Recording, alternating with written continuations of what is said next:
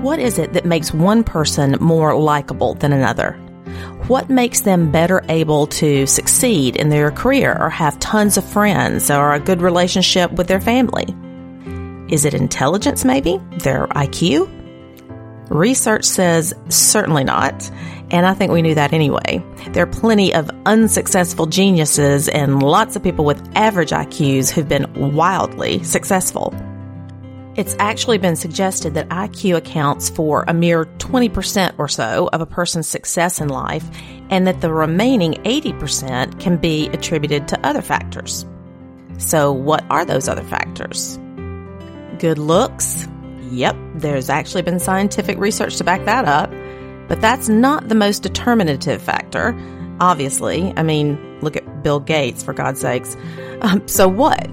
Coming from a wealthy family, being persistent, having grit, yep, all those elements play a role as well. Social scientists have pondered this question for decades. What measure accurately predicts a stable, happy, productive, and successful life? Over the past several decades, more and more researchers in the area of sociology, psychology, and education have begun pointing to a set of skills that involves being self-aware and understanding others as most determinative of overall life success. In this episode, I'm going to talk to you about a couple of these skills which have been dubbed emotional intelligence skills the significance of emotional intelligence during adolescence and beyond, and how you can help your teen learn these crucial lifelong competencies. So hang with me for the next few minutes. You're listening to Speaking of Teens, a weekly show to help you better understand and parent your teen or tween. I'm Ann Coleman, and after surviving a couple of difficult years with my teenage son, I decided to make the leap from practicing law into the science of parenting teens and tweens. I want to make sure you have the skills I was sorely lacking. We all know people we'd rather not be around and those that we enjoy being around. Think for just a minute about what it is about these people that either draws you to them or repels you. I'll guarantee you those you enjoy hanging out with have higher levels of emotional intelligence than those you don't. That's because emotional intelligence includes elements like being aware of your own emotions in the moment and being able to express those emotions and being able to identify other people's emotions and use that information to better relate to them. It also includes being able to manage or regulate your emotions rather than letting your emotions overwhelm and control you. People higher in emotional intelligence are also better able to use emotion to motivate themselves to do things to feel empathy for other people, and they have better social skills.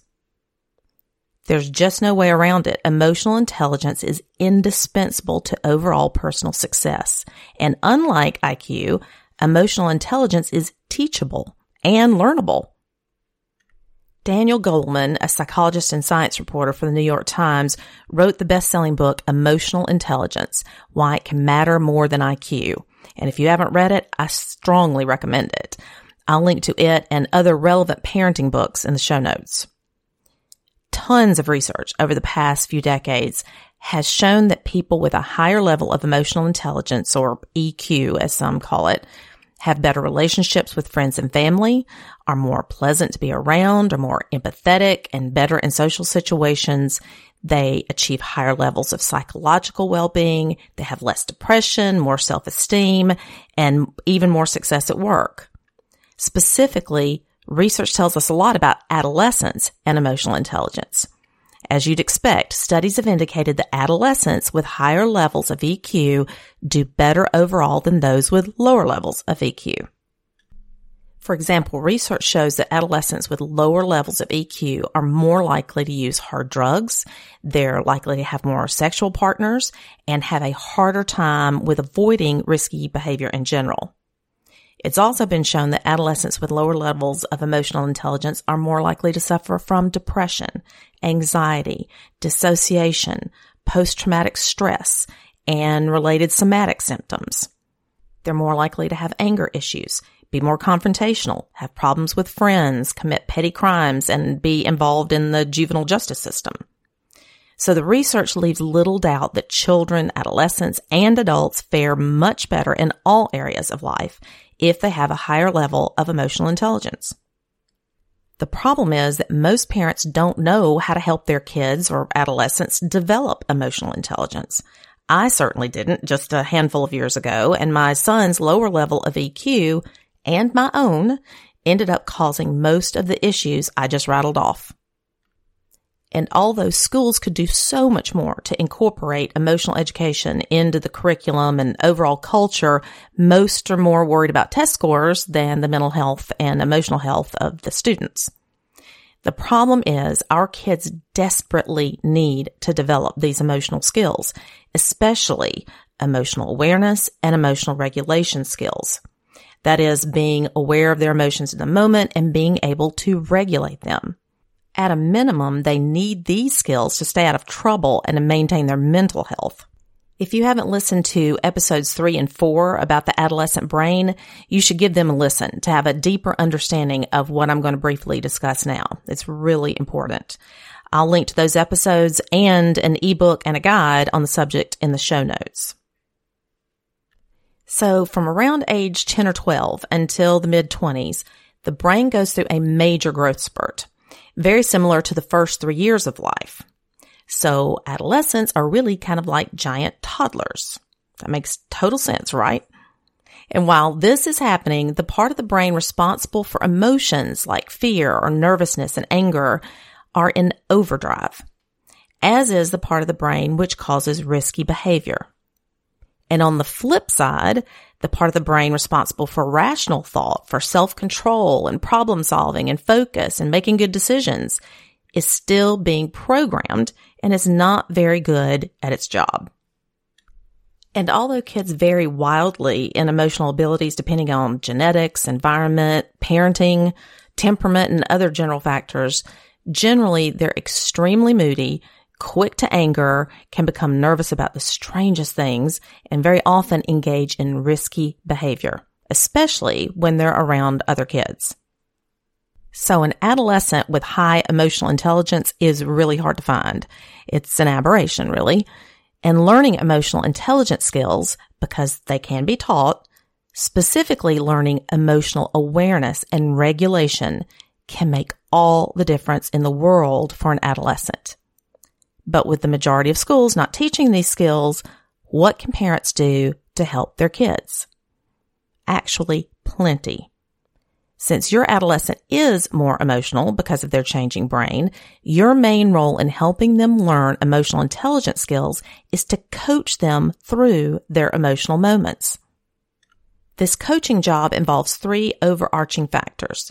Their emotions, your emotions, and your overall parenting style. And there's a short list of very specific things you can do when they're having a problem regulating their emotions. And we'll go over those shortly. First, let's talk about becoming more aware of your teen's emotions.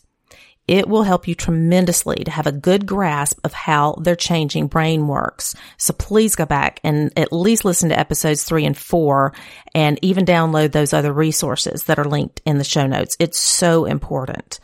Understanding how your teen's brain works and why they act the way they do when they do will help you become more aware of their emotions and the basis for them. Your awareness of how their changing brain impacts their thoughts, emotions, and behavior will allow you to be more empathetic, to see that they're not acting emotional or moody to spite or attack you, that they're actually doing the best they can with what they have in that moment.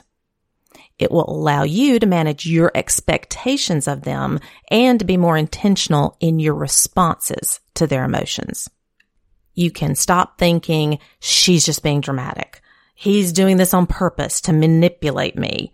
I know she can control this behavior or he shouldn't be so sensitive or she shouldn't react this way because you'll understand they can't help how their brain is messing with them, that they're extremely vulnerable to their emotions. Even though there are a lot of generalities about their behavior, Obviously, each teen is different with their own set of specific vulnerabilities or emotional triggers.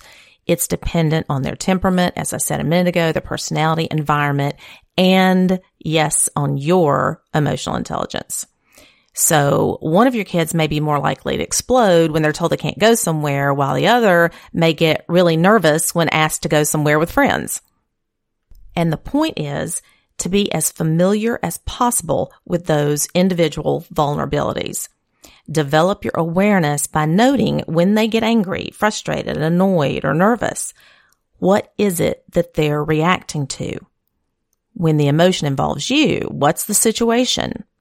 Much of this is just intuitive and you probably already know it. There'll be like a look in their face or a cadence in their voice, a specific thing they say or do that tells you something's coming next. This awareness is critical to your ability to coach them and communicate with them in a more productive manner. Research shows that the more aware a parent is of their adolescent's emotions, the less likely the adolescent is to have higher levels of anxiety and depression. That's because the more aware you are of what they're feeling, the more likely you are to step in and help them process those emotions, which means your child is less likely to ruminate over them, to stew in that emotion, which is what leads to anxiety and depression. So it's really important to become more aware of your teen's emotions, what triggers those emotions, and what role you play in their emotions. So next, let's talk about your emotions and the role your own emotional intelligence plays in your child's. Obviously, if you're going to be able to help your kid be more aware of and manage their emotions, you're going to have to be aware of and be able to manage your own emotions. Since you're the one with the fully operational brain, you're going to have to use your ability to use self-control and make good decisions to help them do the same. Since they're the one without the fully operational brain. So when their emotions take over, your role is to help them calm down. Recognize the emotion they're feeling so they can eventually recognize and manage the emotion themselves but you can't help them calm down if you're off the rails yourself. Allowing yourself to react automatically to their emotion, to lecture, yell, or punish is only going to intensify the situation and end up in a power struggle or argument. The best way to help your team become more emotionally intelligent is to be more emotionally aware and more emotionally regulated, both in your interactions with them and at all other times when they can observe you. As their mom, the emotion that will usually get the better of us and that derails our parenting is fear. Fear that they're somehow going to screw up, that their grades won't be good enough, that they won't live up to their potential, that they're going to ruin their life by doing this or that or hanging out with these people or those people, that they're going to settle in and live in our basement forever in episode one, I talked about how this fear totally steers us off course and can cause us to react without thinking and end up trying to exert way too much control over our kids, which just ends up backfiring and causing more issues like rebellion. I'll link to that show in the show notes as well. And I love how Dan Siegel and Tina Payne Bryson explain this in their book, No Drama Discipline, also linked in the show notes. They call these fears, those that swim around in the back of our mind, our shark music. You know, like the music from Jaws. Da-dum, da-dum, da-dum. It's our nagging inner voice, which is generally based on our own previous personal experiences or previous experiences with this particular child or another one of our kids. For example, my deceased brother was a lifelong drug addict which started in middle school with weed. And when I first learned my 15 year old was smoking weed, I completely freaked out. I panicked. I mean, I dropped the gauntlet. I didn't make the connection at the time, but in hindsight, I know this was all about my brother. I had decided long ago no kid of mine was ever going to become a drug addict. And in the back of my mind, that shark music was playing and seeing him with weed, smelling it on him, just thinking about it drove me to become an anxiety ridden control freak.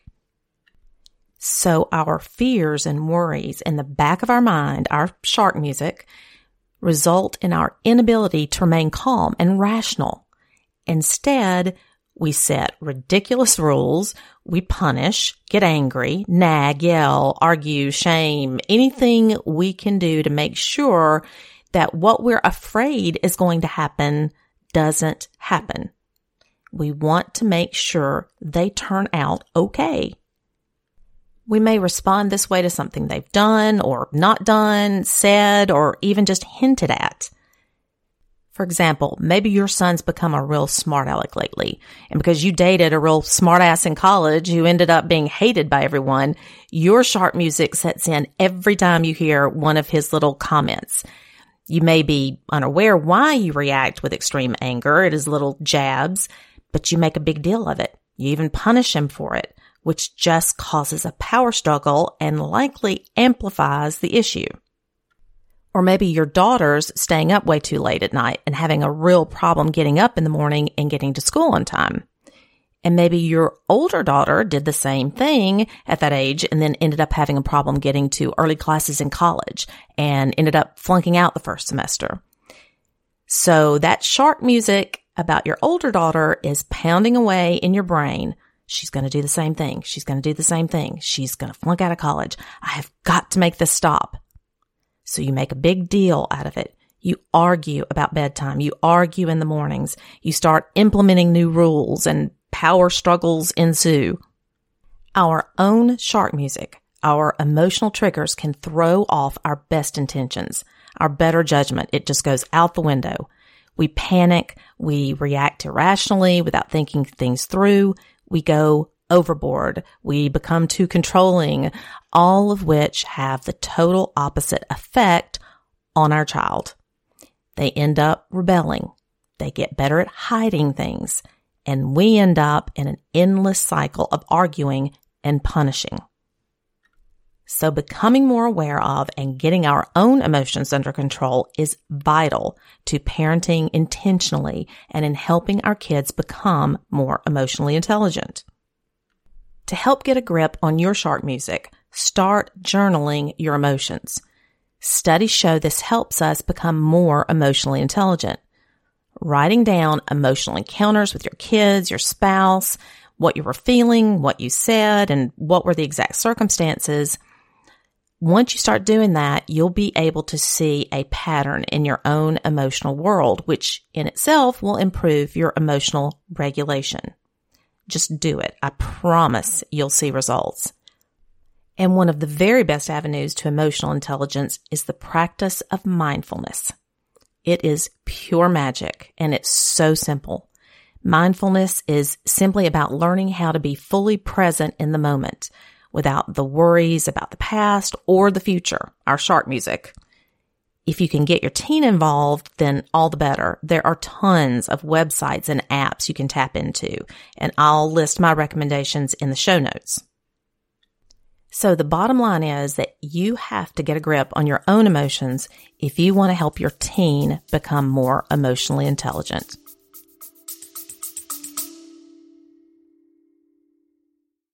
Hey there, real quick. I want you to know about something that, if you're anything like me, an anxious ADHD overthinker, you may really need. It's my free guide, Emotional Awareness Strategies. Being emotionally aware is the key to managing your emotions with your kids or anyone else. Inside, I talk to you about the common thinking traps, being able to differentiate between your emotions, and the importance of mindfulness. If you're a yeller, lecturer, crier, or punisher, you need this guide. The link is at the very bottom of the episode description where you're listening. Back to the show.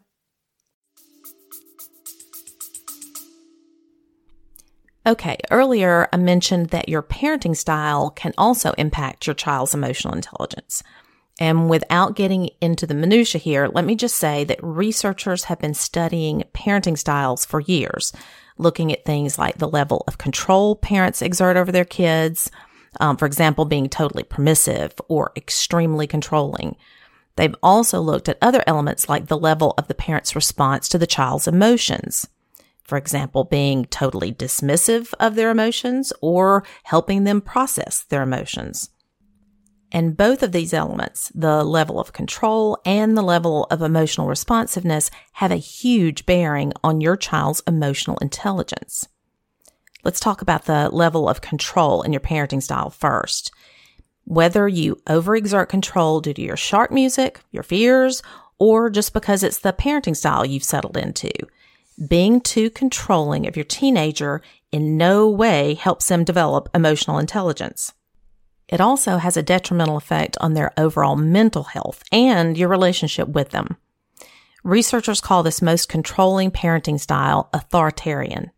It's the spare the rod, spoil the child philosophy of parenting, demanding obedience above all else. And if that doesn't happen, there's retribution or punishment. So they learn their lesson. The sole focus here is to make sure the child or the teenager does as the parent says, period. No questions, no negotiation, no consideration of their need for autonomy or respect or for their opinions. It's a true dictatorship. Studies have shown over and over again that this authoritarian style of parenting usually results in either rebellion or the kid just behaving out of pure fear of punishment. It breaks down the parent child relationship and is always detrimental to a child's emotional and mental health. Without going into all the other parenting styles based on level of control, I'll just say that the studies clearly show that the most balanced and the best for the child is the authoritative style. I know it sounds a lot like authoritarian, but it's much different. Kids parented in the authoritative style tend to have higher self esteem, better emotional health. They do better academically, socially, have better relationships, and are just overall more resilient. All things we want for our kids, right? Authoritative parents use a more balanced style of maintaining strong boundaries and being firm, but in a kinder and gentler way. And they're respectful in the way that they talk to their kids. They consider their autonomy as they enter adolescence. They work with their kids and they take their opinions into account. It's not my way or the highway. It's more of a team effort. And these parents use discipline rather than punishment. They're not too rigid. They know when to be flexible and negotiate and work with their kids rather than against them. They teach and guide rather than use retribution to teach them a lesson. They take the time to connect with their child, maintaining a warm, healthy, loving relationship. They listen more, which creates open communication and lowers the potential for rebellion and risky behaviors. In other words, it helps to build emotional intelligence. But using an authoritative style, this balanced level of control, isn't the whole picture when it comes to making sure you're teaching your child emotional intelligence skills. The other dimension researchers have studied is a parent's responsiveness to the child's emotions. And the most balanced style, and the one that has the best outcome for a kid's emotional intelligence, is referred to as emotion coaching. A parent who emotion coaches sees opportunity for connection and parenting when their child is experiencing a negative or unpleasant emotion rather than just trying to make it stop or distracting them or punishing them for the emotion itself. An emotion coaching parent is aware of and can regulate their own emotions. And they listen to their kid when they're experiencing an unpleasant emotion. They acknowledge that emotion, empathize with them, and let them know their emotion is valid that they have a right to feel how they feel. They comfort them when it's needed, help them label the emotion while they're experiencing it, offer guidance, and help them learn problem solving skills. And they do all this while also limiting any bad behavior associated with the emotion, but not the emotion itself. They understand that no emotion is off limits or bad, that limits are for the behavior associated with the emotion, like throwing things, hitting a sibling, whatever. Studies reveal that emotion coach children perform better academically, are more emotionally intelligent, and in better physical health. This means kids are better able to regulate their emotions, which leads to more control over impulses and enhanced focus. And it's never too late to start emotion coaching. That's the good thing. Emotion coaching helps teens speed up development in the part of the brain in charge of executive functions like self control and making good decisions. That is huge. Research over the past few decades has shown that emotion coaching can help kids with depression, anxiety, oppositional defiance disorder, autism spectrum disorder, and even those who've been exposed to violent environments and complex trauma. In other words, emotion coaching helps kids achieve emotional intelligence and prepare for whatever life throws at them. And if you combine authoritative parenting and emotion coaching, you very closely mirror many of the current popular parenting techniques like positive discipline, attachment parenting, gentle parenting, respectful parenting, connected parenting. All of these overlap and they incorporate the authoritative and emotion coaching styles. The bottom line is these are all parenting methods that are balanced between control and autonomy, firmness and kindness, they're respectful and empathetic regarding kids' feelings. They focus on the relationship between the parent and child, on connection, love, and security. And if you can incorporate as much as possible into your parenting, you'll help your kids develop emotional intelligence. But you don't have to be perfect. You can't possibly emulate any parenting method to the T every minute of every day. We're all human. We're going to lose our patience. We're going to get in a hurry and just say, just do what I say. Maybe argue or tell them they shouldn't be angry over something so silly. Cut yourself some slack. You're not going to ruin your kid if you're loving them and doing your level best and focusing on the positive elements of these various parenting styles. It doesn't take perfection to raise our kids to be emotionally competent, happy, productive, and successful by their own definition. So, how do we teach them these emotional skills? The best opportunity for helping your teen learn emotional awareness and regulation is when they're experiencing an unpleasant emotion.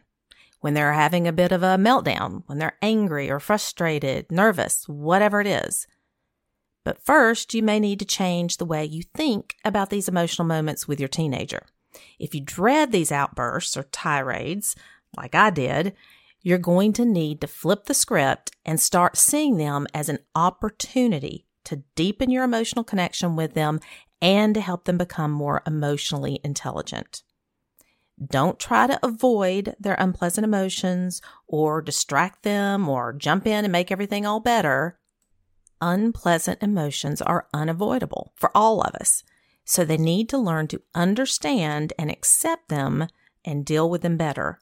That's where we come in as their coach. And if their negative emotions are often in direct response to you, something you've done or said, you can learn to change your approach so you're not making matters worse. For example, if your immediate and automatic response to something they've done wrong is to scold, lecture, issue consequences, then you need to adopt a new mantra connection before correction. Forget the lesson you want to teach or the scolding you'd like to do in this moment. This is not the time. Make an emotional connection with them first. And we'll talk about that. But let's say it again connection before correction. One way to make that connection, in your mind at least, is to step into their shoes realize they don't think the way you think. This is where knowing about their changing brain really helps.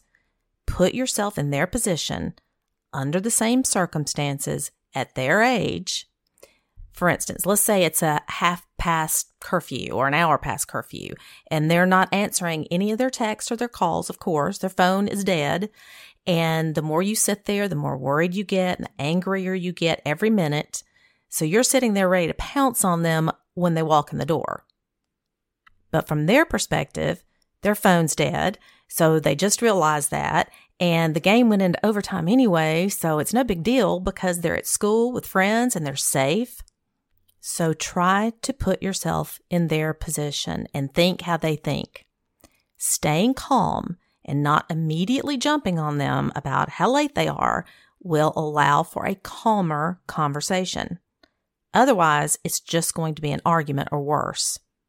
If the situation is different, maybe they're already upset and yelling at you about something, it can be really hard to be empathetic and make an emotional connection. It's much easier to jump in there with them and lecture and yell and punish, but that's not going to help your child or make for a calmer home. So remind yourself that your initial reaction to a rule broken or their emotional chaos is going to steer this whole encounter. That means putting off correction of any kind until we've made some sort of connection, which I'm getting to, I promise. One way of making that connection, if it's appropriate in the moment, is giving them some sort of a gentle touch on the arm or the back or even a hug. It's been scientifically shown that a caring touch from a loved one can flood the brain with oxytocin and helps release other positive hormones like dopamine and serotonin. In other words, it will help them calm down if they're open to it. I'm not telling you that running up and touching your son's arm is going to stop him from slamming the door or yelling or throwing his controller to the ground.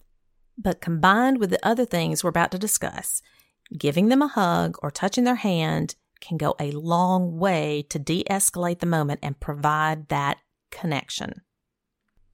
Another thing you can do to help them calm down or keep from getting into an argument is to really listen to what they're saying to you.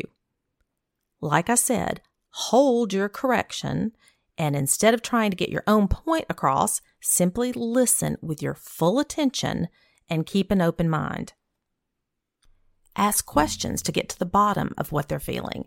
And then, when you figure it out, confirm it with them and let them know you get it. Listening asking questions to understand better, and then letting them know you understand will bring calm to the situation. This is so important because once they know you get it, they don't have to keep trying to convince you. In other words, they calm down. This is you helping them learn to regulate their emotions. Now, something many of us do without even realizing it that intensifies their emotions is that we invalidate their feelings. You might say something like, cheer up, it'll be okay, or it's not a big deal, or don't worry about it, get over it, calm down. Imagine how horrible it is to feel like something is a big deal when a parent is telling you it isn't. Another way we invalidate their feelings is to give them unsolicited advice, try to solve the problem for them, or even take the other person's side. You may do this because their emotions make you uncomfortable, or anxious, or even angry, or you might even see them as being manipulative. You think if you show empathy, you're giving in to the behavior, or spoiling them, or letting them win, or just reinforcing the same behavior. But scientific research says that kids whose emotions are continually invalidated will not develop the emotional intelligence they need to deal with life appropriately. They have trouble understanding their own emotions. They don't know what to do with them or how to regulate them. They have issues with relationships. So rather than invalidating their feelings, learn to acknowledge that their emotions are real and that they have a right to feel that way, even if you disagree. You're not them, and they can't help how they feel in that moment. And the thing is, teens are much less aware of their emotions. They may know they feel really bad, but not realize they're jealous or disappointed or frustrated. They generally don't even have the emotional vocabulary to describe how they feel. This is why they need your help to understand what they're feeling. So part of this validation process is to help them find the right words to describe how they feel, to help them develop their emotional vocabulary. Some experts like Dan Siegel call this name it to tame it. You have to put a name to the emotion to understand what to do with it. This helps them develop their emotional awareness. And the science tells us that greater emotional awareness means better emotional regulation. It gives them direction, helps them know what to do with that emotion. It might sound like this.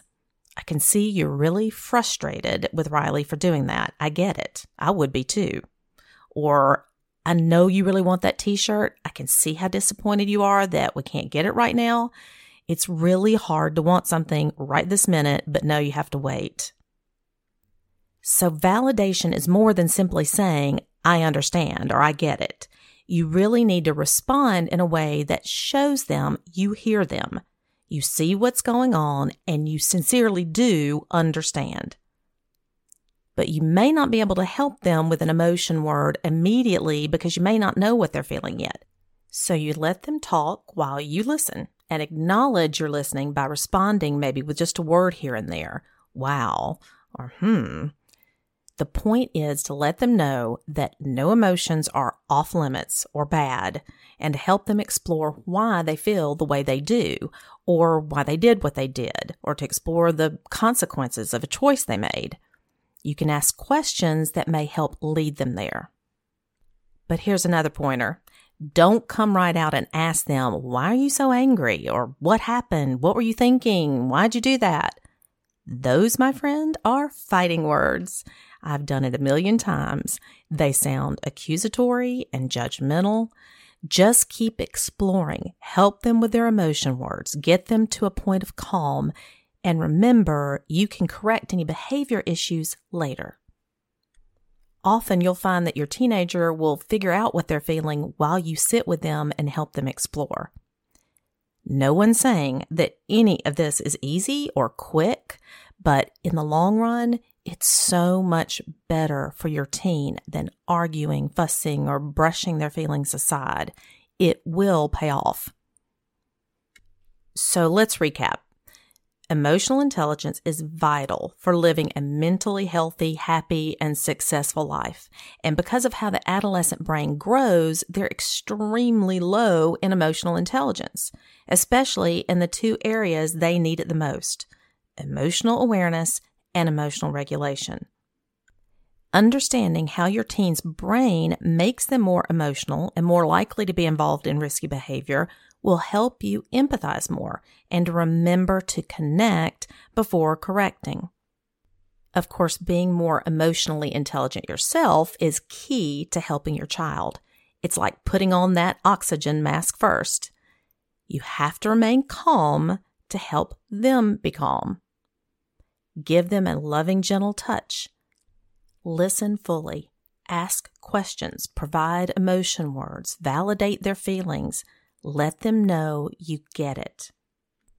I can tell you from experience, no matter how old your kids are, connecting with them before correcting their behavior, using a more authoritative approach, using a bit of emotion coaching, it can make all the difference in the world in your relationship and in their behavior. My son was 18 before I knew anything about emotional intelligence or how to communicate this way. And then it took me a while to get the hang of it. But I finally did, and our relationship began to improve. His emotional outbursts subsided. Our home was finally calm. It changed the trajectory of his life. I promise it's not too late to change your approach to help your teen with their emotional intelligence.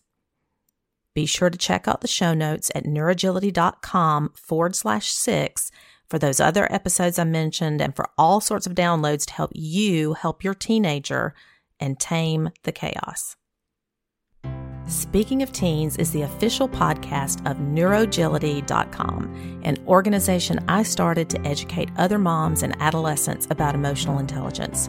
You can go to Neurogility, N E U R O G I L I T Y com forward slash and the episode number for any episode and the show notes.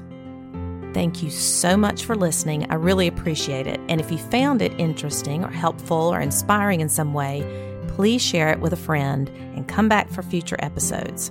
New shows drop every Tuesday morning. And if you have an idea for a future show or suggestions for how to improve the podcast, please reach out to me through the website or my emails in the description below where you're listening. I'd love to hear from you. And you can follow us on Instagram at Neurogility. See you next time.